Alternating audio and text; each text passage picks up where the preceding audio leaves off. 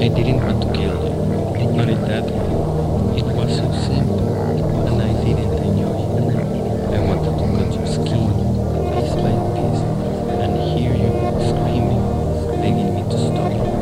Then I wanted to drink your blood, to taste the evil that run in your veins. Then I wanted to fuck